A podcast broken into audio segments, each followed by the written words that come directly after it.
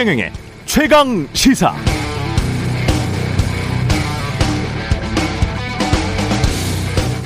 (2030) 세대가 선거의 주요 변수라고 합니다. 후보들이 관련해서 소확행, 심쿵 공약을 쏟아내고 있습니다. 그런데 말입니다. 정작 가장 중요한 이야기들은 하지 않습니다. 당장 연금 문제 어떻게 할 거죠? 다음 정부도 이 문제에 대한 해답 내놓지 않고 그냥 어물쩍 넘어갈 건가요? 그건 아니지 않습니까? 연금 수급액을 줄이지 못한다고 하면 한 해라도 빨리 연금 납부액을 올려야 하지 않을까요?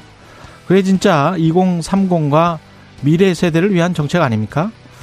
어떻게 2030 중에서도 여윳돈 좀 있어서 가상자산, 가상화폐에 투자하는 사람들이나 부모에게 물려받을 돈 좀 있어서 벌써부터 세금 걱정하는 계층을 상대로 한 공약만 이렇게 돋보이게 선전하는 것일까요? 미래 세대를 위해서 좋은데요. 어떤 미래 세대입니까? 미래 세대 누구인지도 살펴보시기 바랍니다. 어떤 2030입니까? 개인 재테크에 열중하는 2030을 말하는 건가요? 그쪽에 어떻게 물질적으로 보탬이 되고 싶은 건가요? 그게 지금 우리 사회 국가가 할 우선의 일입니까?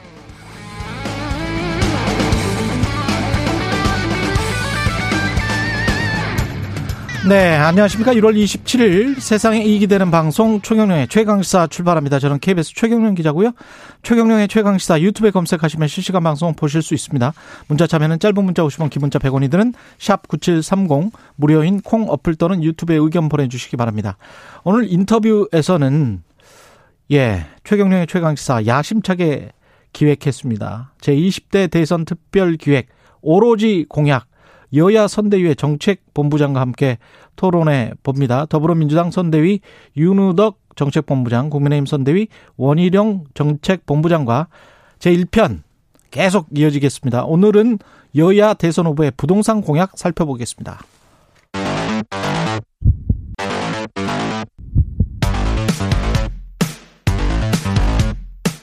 오늘 아침 가장 뜨거운 뉴스 뉴스 언박싱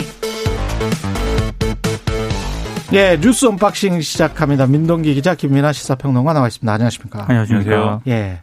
아유, 정책 이야기를 드디어 할 수 있어서 다행입니다. 앞으로 한 여섯 번 정도, 예, 못해도 선거 끝날 때까지 주로 이제 경제 문제 뭐 나중에 국방 외교까지 다 이 정책 본부장들이면 네. 후보를 제외하고는 뭐 정책에 관해서는 가장 일가견이 있는 분들이기 때문에 분야별로 하는 건가요? 예, 분야별로. 아. 제대로 들을 수 있을 것 같습니다. 여기서 양당 후보들이 예. 정책이 지금 가운데로 수렴하고 있다. 비슷한 음. 정책이 뭐 너무 많다. 공약이 이런 네. 얘기 많이 했는데 또 디테일하게 보면 아닐 수 있습니다. 아닐 수 있어요. 네, 그래서 예. 디테일을 이제 볼 수 있는 그런 기회가 열렸다. 상당히 기대가 큽니다. 예, 이따 뭐 부동산 공약과 관련해서 물어보고 싶은 거 나중에 적어주고 가세요.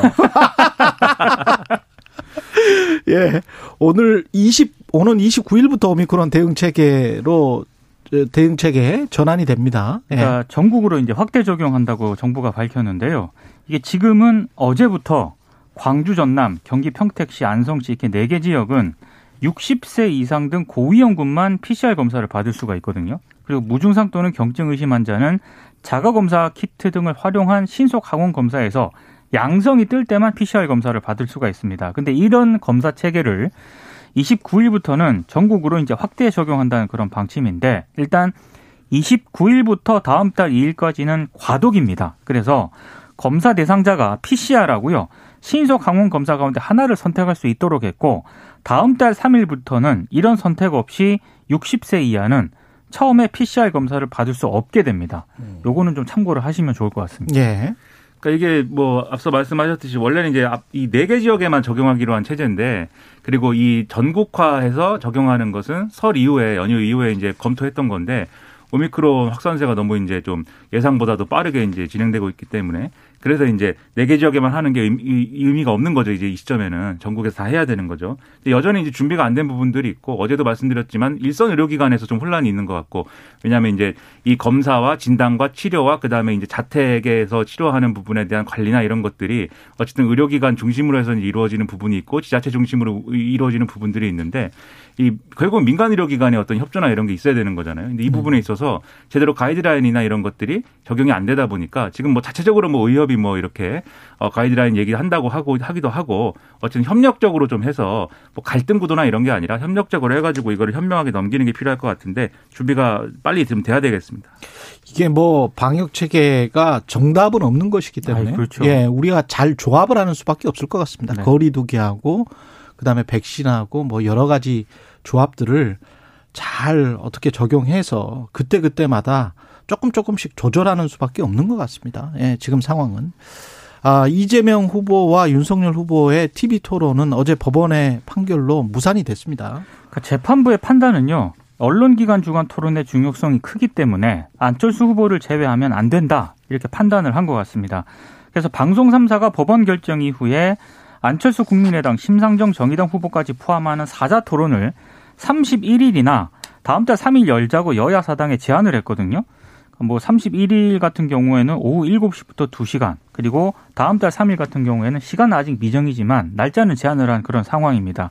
그래서 어 내일 룰 미팅을 제안을 했고요. 오늘까지 사자 토론 출연 여부와 대체 가능한 날짜를 알려달라 이렇게 이제 제안을 했는데 민주당, 정의당, 국민의당 같은 경우에는 31일이 괜찮다 요런 입장이고 국민의힘 같은 경우에는 룰 미팅을 거쳐서 다자 토론 최종 날짜를 정하겠다 이런 입장입니다. 그러니까 일단은 사자 토론을 진행하게 된 거는 뭐 다행이라고 생각을 하고요. 어쨌든 예.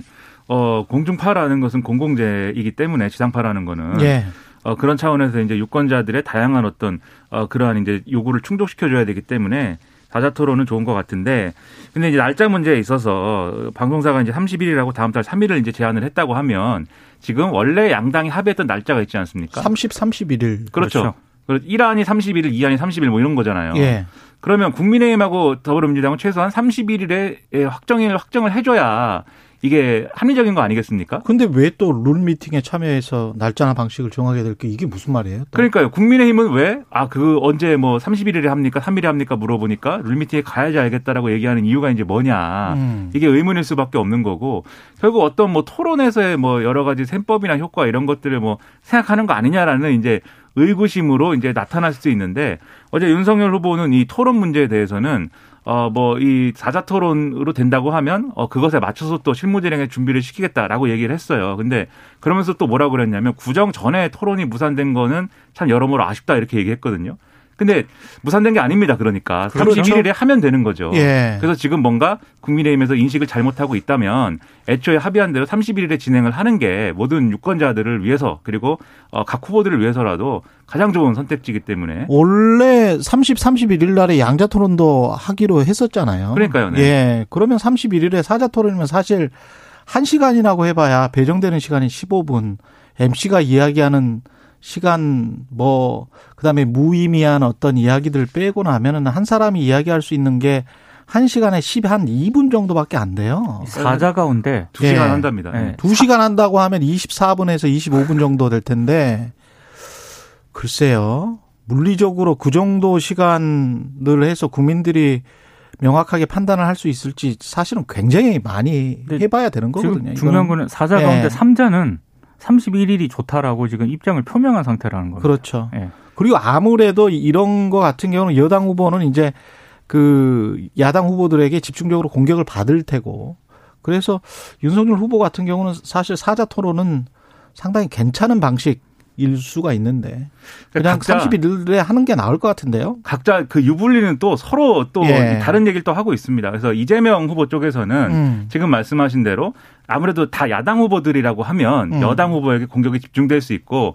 그러면 우리한테 좀 불리한 측면은 있다. 그리고 말씀하신 대로 윤석열 후보의 경우에는 뭐 음, 말을 해야 되는 기회가 이제 어이 줄어든다? 반 반으로 줄어드는 거니까 좀 좋지 않겠느냐 이렇게 얘기하는데 음. 윤석열 후보 측은 또 우리는 뭐 예를 들면 이재명 후보의 말바꾸기라든지 대장동 문제라든지 이런 것들을 집중적으로 거론을 하면서 선고 질문을 하려고 그랬는데 아, 송곳 질문에 시간이 줄어든다. 네, 시간이 줄어들었고 우리가 오히려 기회를 놓치는 측면도 있다. 음. 오히려 이재명 후보가 좀 이렇게 말을 잘하니까는 어, 훨씬 더 좋은 거 아니냐. 뭐 이렇게 얘기를 또 해요. 그러니까 서로 유불리의 계산이 이렇게 엇갈리고 있는데 근데 중요한 거는 이렇게 유불리의 계산이 아니고 음. 실제로 토론을 하느냐 마느냐기 때문에 그렇죠. 31일에 하는 게 좋다는 겁니다. 그래서 상호 간의 싸움보다는 국민들에게 보여준다는 생각을 아니, 해야 되는 거 아닙니까? 그렇죠, 그렇죠. 예. 그 판단은 국민이 하는 거고요. 그렇죠. 그 그렇죠. 후보들은 네. 빨리 토론했으면 좋겠어요. 본인들이 계속 머릿속에서 시뮬레이션 할 필요는 없을 것 같아요. 그렇습니다. 네. 국민들에게 보여주고 그냥 국민들이 판단하는 것이지 본인들이 판단하는 건 아니에요. 본인들이 가상으로 판단하는 건 아닙니다. 그리고 혹시라도 양자 토론이 꼭 필요하겠다 예. 이렇게 생각한다면 음. 그러면 이 지상파가 아니고 다른 매체를 통해서 하면 제가 볼 때는 훨씬 좋겠고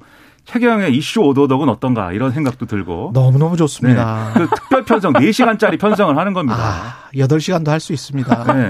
그리고 거의 양자 예. 토론은 충분히 할 수 있지 않나 목이 그걸로. 쉴 때까지 하겠습니다. 아, 참고로 예, 이재명 후보하고 주신다면 김동연 후보 있지 않습니까? 예. 두 사람은 양자 토론에도 합의했습니다. 하, 합의했어요. 예, 하기로 했습니다. 그러니까 이제 이재명 이거는 뭐 김- 유튜브로 하든지 뭐 어떻게 그건, 하겠다는 그건 거예요? 이제 뭐 다른 방식을 고민을 예, 하겠지만 수단은 음, 예, 네. 뭐 확정되지 않았는데 상당히 재밌겠네요, 이것도. 이건 이제 김동연 후보가 예. 아, 이재명 후보하고 윤석열 후보한테 우리가 정책에 대해서 특히 경제 분야에 대해서 좀, 아, 좀 이렇게 미래지향적인 토론해야 되는 거 아니냐라고 계속해서 제안을 했거든요. 그렇습니다. 근데 이거에 예. 대해서 양당 후보가 별 반응 없었는데 이재명 후보가 어, 어제 이제 하자. 이거 그쵸 하기로 해서 음. 둘이서 그럼 한번 토론을 해보자 이렇게 합의가 된 상태인데 음. 언제 하는 건지 어떤 수단을 통해서 하는 건지는 아직 이제 확정이 안 된 상황입니다. 예. 하지만 이것도 하면 어 실질적인 어떤 이 경제부총리 출신 아닙니까 어쨌든 그렇죠. 김동연 후보는 실질적으로 좋은 얘기들이 많이 나올 것 같기 때문에 음. 이런 것도 사실 어 다양한 플랫폼을 통해서 하면 되는 거죠. 토론은 정말 실무를 잘 알고 예. 무엇보다도 이제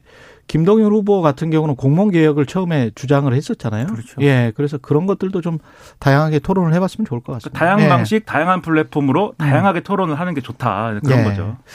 윤, 어, 윤석열 후보의 장모 이, 2심 판단에 관해서 지금 1, 2심이 극명하게 엇갈리는데 변호인 이야기가 나오고 있고 재판관 이야기가 나오고 있네요. 그러니까 재판장 항소심이 무죄를 선고했잖아요. 예. 윤석열 후보 장모에게. 음. 근데 항소심 재판장하고 음. 어, 변호인 가운데 한 명이 대학 동문이고 사법연수원 동기라고 합니다. 예. 그리고 같은 법원에서 내리 5년을 함께 근무했던 사이인 것으로 지금 확인이 같은 됐는데요. 수원지법 수원지법에서 그렇습니다. 수원지법? 수원지법, 서울중앙지법, 서울중앙지법 대학부터 사법연수원, 수원지법, 서울중앙지법 이렇게 두 사람 인연이 최소 7년 이상인 것으로 알려졌는데 음. 법원 예규 등에 따르면 이럴 경우에는 재판장이 사건을 회피하도록 되어 있는데 예. 재판은 그대로 진행이 됐고 그리고 검찰 역시 별다른 문제 제기를 하지 않았다라는 겁니다. 더더군다나 지금 윤강렬 부장판사인데요. 예. 윤석열 후보와도 사법연수원 동기이기 때문에 음. 좀 이게 좀 논란이 좀 되고 있는 그런 사안인데 서울 고법이 여기에 대해서 입장을 내놓았거든요. 이거 해당 변호인이 선임되기 전에 이미 공판 준비 기일하고 1회 공판 기일을 진행한 상태였고 원래 이렇게 진행한 뒤에는 재배당을 하지 않는 게 내부 지침이다. 그리고 기일이 진행된 뒤에 연고 관계를 이유로 만약에 재배당을 하게 되면 일부 변호인들이 악용할 수 있다는 겁니다. 재배당을 염두에 두고 의도적으로 연고 관계가 있는 변호사를 선임할 수 있기 때문에 이 사건은 재배당 또는 회피 신청 사유에 해당하지 않는다. 이런 입장을 내놓았습니다. 그러니까 이게 언제나 이런 시비거리가 생길 수가 있기 때문에 검찰의 입장이 이제 중요한 거죠. 사실 검찰 입장에서는 1심 선고나 이런 것도 구형을 뭐 똑바로 한 게 맞냐 이런 논란도 있었거든요. 1심에서. 그러니까는 검찰이 과거에 이제 이 사건이 제대로 다뤄지지 않았기 때문에 좀 소극적으로 대처하는 거 아니냐 이런 의심이 있는데 뭐 저는 그 의심도 있을 수 있고 시비거리도 있을, 있을 수 있다고 보지만 그런데 그렇다고 해서 판결이 완전히 어떤 법적인 근거가 없이 이루어졌다든지 뭐 아주 뭐 아무런 논리 없이 그냥 우기기 형식으로 이루, 이루어진 건 아니기 때문에 결국은 법리 논쟁의 영역에서 또 풀 문제도 있는 것 같아요. 그래서 그 문제까지 포함해 갖고 대법원에서 순리대로 이제 풀면 되는 문제라고 생각을 하고 이런 이제 여러 가지 이제 어 공정성 시비나 이런 것들은 결국 정치적인 논쟁으로 이제 불이 옮겨 붙을 거기 때문에 음. 오히려 이런 것들은 사전에 양측에서 검찰도 그렇고 사실 이 어, 최모 씨도 그렇고 이런 시비거리 오히려 만들지 않도록 노력을 했어야 되는 건데 지금 보면 오히려 만들기 위해 노력을 한 것 같습니다. 그 점에 상당히 아쉽네요. 사실 이런 정보 같은 경우는 서울지방 변호사회 그 아이디와 패스워드가 있으면요. 네. 그냥 치면은 다 나오거든요. 사법연수원 법원도 기수도 다 나오고요. 그 다음에 법원 경력 같은 경우도 다 나오기 때문에 변호사들의 부장판사와 매칭이 되고 그렇게 해서 이제 정관을 찾는 경우가 많고 제가 10여 년 전에 법은 평등한가라는 프로그램을 통해서 그 실제로 모든 변호사 정 그 정관들 다 포함해서 검사 판사들을 데이터 분석을 한 번 한 적이 있는데 3만 명이 넘습니다. 근데 당시에 그런데 가장 그 매칭이 잘 된다. 그러니까 정관이 잘 먹힌다. 그건 판결 내용들이랑 다 같이 이제 분석을 한 거죠. 그게 그 법원에서 같이 근무한 사람들이 가장 잘 먹히고 두 번째가 연수원 동기의 같은 반 이게 잘 먹히고 네. 이게 이제 대학이나 뭐 서울대나 고대 나온 사람들은 워낙 많기 때문에 이거 가지고는 뭐 좀 쉽지 않고요. 고등학교도 마찬가지고 그렇게 쉽지는 않은데 법원을 두 번이나 5년, 7년 같이 이렇게 근무를 했다는 거는 조금 좀 그러네요. 그러니까 이거는 좀 기피 신청을 서로 간에 했었어야 되는 거 아닌가 그런 생각이 이런 듭니다. 이유로 예. 가장 제대, 효과가 좋은 전관인 거죠 지금 예. 변호사는. 재배당된 그런 케이스라든가 사례가 음. 없느냐? 과거에 있습니다. 음. 있기 때문에 그럼요. 이거는 좀 이상해요. 그리고 당시에 그 법원의 공보 담당 판사도 그 데이터를 다 보고 인정을 했어요. 이 정관과 관련해서 같은 법원에서 그 근무하는 경우는 이렇게 크게 어 통계학적으로 유미한 수치가 나와버렸기 때문에 그것도 뭐 굉장히 유명한 벤처기업에서 이거를 다 대행으로 해가지고 그때 KBS와 함께 했거든요. 그런데 이거 같은 경우는 좀 이해가 안 되네요. 지금 법원과 검찰도 이해가 안 가고 그러니까요. 재판장도 이해가 안 가고 예. 그렇습니다. 검찰도 이거는 당연히 기피 신청을 해야 되는 거 아닌가 싶은데요. 그냥 제가 말씀드린 대로 서울지방 변호사회에서 아이디 패스워드가 다 있거든요. 그러면 그냥 찾아보면 그냥 다 나오는 기록이에요, 이게. 그러니까 논란을 최소화할 수 음. 있도록 노력을 했어야 예. 이 판결에 대해서 이 뒷얘기가 없는데 음. 서로 검찰도 그렇고 처음부터 그랬어요 사실 이 음. 사건에 대해서는 음. 모든 과정에서 그리고 지금 뭐 판사도 그렇고 그 당사자인 장모 최모 씨도 그렇고 논란을 크게 키워놨기 때문에 예. 계속 이거 가지고 이제 얘기할 겁니다. 본인들은 다 알고 있으면서 국민들은 잘 모르겠지라고 판단하면 그건 아니, 그건 그렇습니다. 아닙니까? 예. 예. 예. 확실히 뭔가 이상해요. 예. 김건희 출입, 출입국 기록 삭제 의혹 법무부의 답변은 삭제가 되지 않았다. 이것도 정말 이상한 사건입니다. 예. 어제 이제 국회 법사위가 열렸는데요. 김건희 씨가 체코 여행 출입국 기록을 누군가가 삭제했다는 의혹이 계속 불거졌잖아요. 여기에 대해서 박범계 법무부 장관이 기록은 삭제되지 않고 법무부에 그대로 남아있다라고 밝혔습니다. 관련 의혹은 2004년 7월 김건희 씨와 그리고 그 어머니 최모 씨 그리고 양모 검사가 함께 체코 여행을 떠났는데 이 장모 최 씨의 출입국 기록만 남고 김건희 씨와 양모 검사의 기록은 삭제됐다는 게 이제 내용의 핵심인데 이 의혹은 이 장모 최 씨와 법적 분쟁을 벌인 사업가 정대택 씨가 이 양모 검사가 어 김건희 씨하고 장모의 청탁을 받고 소송에 관여했다라고 주장을 하면서 이게 이제 불거진 그런 사안인데요. 박범계 장관이 어제 법사위에서 김건희 씨의 기록 삭제 의혹에 대해서 이렇게 답변을 했습니다. 법원의 출입국 내역 사실 조회 신청에 이름이 김건희 괄호 열고 명신이라고 적혀 있었다. 아, 박범계 장관도 쉽게 납득이 좀 가지 않는다라는 얘기를 하면서요. 당시 법무부 직원이 김건희로 검색을 했고 김명신이 아닌 명신으로 검색을 했기 때문에 그래서 검색 결과가 나오지 않았다라고 해명을 했습니다. 이거는 저는 솔직히 좀 이해가 안 가는 그런 대목입니다. 아니, 그러면 안 나오면 다른 이름으로 또 찾아볼 수 있는 거 아니에요? 그렇죠. 그리고 그렇죠. 양모 검사 같은 경우에도 네. 조회가 안 됐는데 네. 그것도 잘못된 주민등록번호를 받아서 저 조회가 안 됐다라고 하거든요. 이- 이것도 좀 선- 선뜻 이해가 안 가는 대목입니다. 이게 무슨 시트콤 시나리오 같아요. 네. 이걸 가지고 이제 음. 뭐 삭제가 됐다부터 시작해서 누가 삭제를 하냐 이 논란으로까지 가가지고 이게 계속 이제 어 여러모로 의문이었는데 그 이유가 네 김건희 가로 열고 명신 이렇게 돼 있어서 김건희 한번 검색하고 명신 검색했더니 없다. 김명신으로 검색은 안 하고 아. 이거를 어떻게 이해하겠습니까? 이게 이해가 잘 안 갑니다. 이게 로봇한테 시킨 게 아니면 이렇게 안 돼요. 예를 들어 우리 그 프로그래머 개그가 있습니다. 프로그래머 유머가 있어요. 예. 이 슈퍼에 가서 예. 어, 계란 한 판이랑 우유 있으면 사와 이렇게 얘기했는데 음. 아무것도 안 사온 거예요. 왜 네. 그랬냐 그랬더니 우유가 없어서 계란 한 판도 안 사왔다. 이렇게 얘기하는 거랑 뭐 똑같은 얘기예요 이게.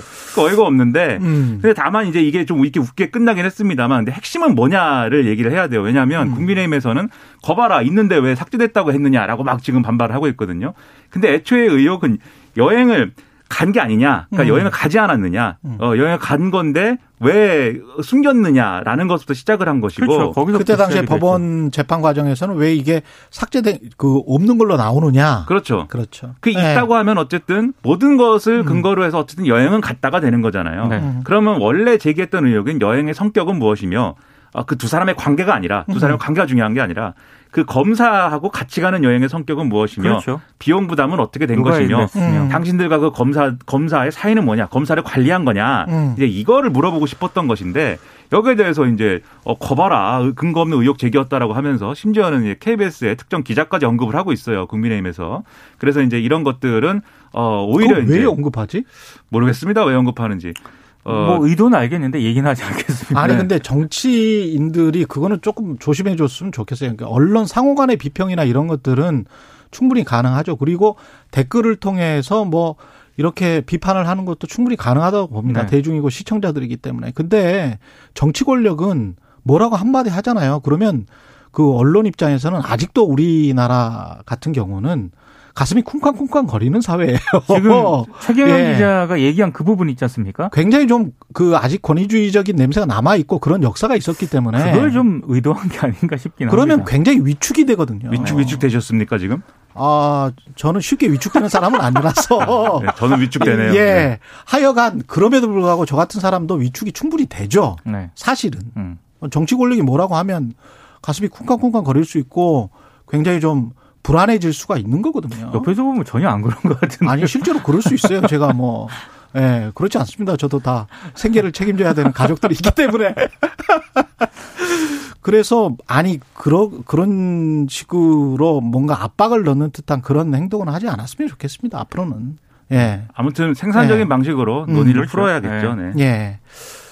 이재명 후보는 정치 교체다. 정권 교체가 아니고 정치 교체고 네거티브 공세를 중단하기로 선언했고 윤석열 후보는 설 앞두고 지지층 결집에 나서면서 대회를 열었습니다. 결의대회. 정권을 교체해야 된다. 그러니까 어제 네거티브 공세 중단을 선언을 했고 3, 40대 장관을 적극 등용하겠다 이런 음. 이제 입장을 밝혔는데요. 근데 오늘 일부 보수 언론 보도를 보면 그 네거티브 하지 않겠다고 선언한 지 2시간 만에 음. 어, 이재명 후보가 경기 고양시 문화광장에서 즉석 연설을 했는데 예. 여기에서 윤석열 후보를 겨냥한 공세를 이어갔다. 뭐라 그랬대요? 이때 뭐라고 그랬냐면요. 음. 리더가 주어진 권한으로 술이나 마시고 음. 자기 측근이나 챙기고 게을러서 다른 사람한테 맡기니 환관 내시들이 장난치고 어디 가서 이상한 짓이나 하는 이런 나라가 어떻게 됐나 이런 나라는 망했다 음. 이런 얘기를 했다는 건데 언론들의 해석은 이건 윤석열 후보를 겨냥한 것이다 이렇게 해석을 하고 있습니다. 근데 이 말에 보면은 예. 윤석열 후보라는 얘기는 하지 않았어요. 한 마디도 이재명 없습니다. 음. 네. 그러니까 일반론적으로 얘기를 한 거거든요. 자기가 일을 잘한다 이 얘기를 하면서 음. 일을 잘하는 사람이 이제 나라를 맡아야지 잘 되고 음. 만약에 이렇게 술 먹고 뭐 이렇게 측근이나 챙기고 이런 사람이 맡으면은 나라가 망한다라고 얘기를 한 거거든요. 음. 근데 이게 어 그렇게 얘기를 하니까 술 먹고 측근 뭐 얘기를 하니까 언론들의 다- 해석을 네. 이거 네. 윤석열 후보를 겨냥한 것이다라고 해석을 하고 있어요. 같으면 제가 윤석열 후보면 좀 화가 날 것 같아요. 아니 이러 이걸 왜 무조건 나라고 생각하는 것이냐. 술 좋아하는 사람이 나밖에 없나? 그렇죠. 예. 왜 술을 좋아하는 사람으로 소문이 난 것이냐. 음. 근데 이제 뭐 네거티브 중단 선언 뭐 이렇게 보도가 됐습니다만 결국 이재명 후보가 하고 싶은 말 뭐 정치 교체고 뭐 새로운 정치를 할 것이고 이런 얘기인데 음. 사실 아쉬운 부분이 분명히 있어요. 이제 어제 뭐라고 말씀드렸냐면 민주당발 쇄신 드라이브 이런 게 결국은 이재명의 정치, 이재명의 리더십 뭐냐를 보여주는 데까지 가야 이게 유권자들이 아 이런 얘기구나 이해할 수 있다고 말씀드렸는데 지금 이재명 후보가 한 얘기 예를 들면은 뭐 어, 통합 정부를 구성하겠다, 3, 40대를 기용하겠다 뭐 이런 것들은 모든 후보가 다 하는 얘기고 이거 예. 안 하겠다고 하는 후보는 없거든요. 그래서 음. 그런 면에서 이제 구체성이 좀 부족한데 다만 이제 어 예를 들면 어떤 뭐 새로운 이 통합 정치를 보여줄 수 있는 어떤 뭐 연합 정치의 구상이라든지 이런 것들을 구체적으로 앞으로 밝힐 수 있다면 그러면 이제 효력이 있는데 하다못해 상징적인 인물이라도 계속 영입을 한달지. 음. 또 예. 지금 있는 후보들하고 뭔가 명시적인 어떤 좀 좋은 모습을 보여준달지 그 중에 하나가 이제 그렇죠. 김동연 후보하고 토론하는 거일 수도 있겠고 그렇죠. 그런 예. 모습들을 보여준다면 이제 유권자들이 또 달리 생각할 여지도 있기 때문에 음. 좀 앞으로 그런 모습을 보여줘야 될 것 같고요. 윤석열 후보는 어제 이제 그 어, 이, 이런 행사에서 이제 내부 행사인 것이죠. 결의 대회를 했는데 여기서 이제 정확하게 정확하게 필요한 얘기를 한 게 있어요. 뭐 여러모로 이제 뭐어이 이 문재인 정권하고 이재명 후보를 비난을 했습니다만 음. 이런 얘기를 했습니다. 민주당에 실망한 사람들이 아직 우리를 지지하지 않고 있다. 윤석열과 국민의힘을 음. 그렇기 때문에 우리가 자세를 더 낮추고 어, 그분들이 향해서 가야 된다. 음. 이렇게 여러 차례 국민을 중심에 놔야 된다고 얘기를 했거든요. 예. 저는 그 자세가 굉장히 맞다고 생각하고 거기에 네. 맞는 방식으로 앞으로 선거운동 했으면 좋겠고 음. 그렇기 때문에 토론에도 적극적으로 나와야 된다 이런 생각이 좀 들었습니다. 예, 알겠습니다. 뉴스 unboxing 민동기 기자 김민하 평론가였습니다. 고맙습니다. 고맙습니다. KBS 일라디오 최경영의 최강시사 듣고 계신 지금 시각 7시 45분입니다.